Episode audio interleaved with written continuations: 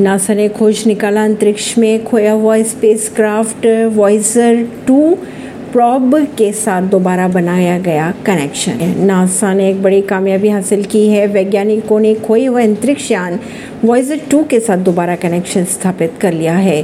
Space agency को इसकी उम्मीद अक्टूबर में थी जब यह प्रॉब खुद को रिसेट करने वाला था। गलत कमांड भेजने की वजह से दूसरी दिशा में मुड़ गया था प्रॉप का एंटीना। अक्टूबर में सिस्टम रिसेट के बाद थी संपर्क स्थापित करने की उम्मीद। परवीन सिंह, नई दिल्ली से।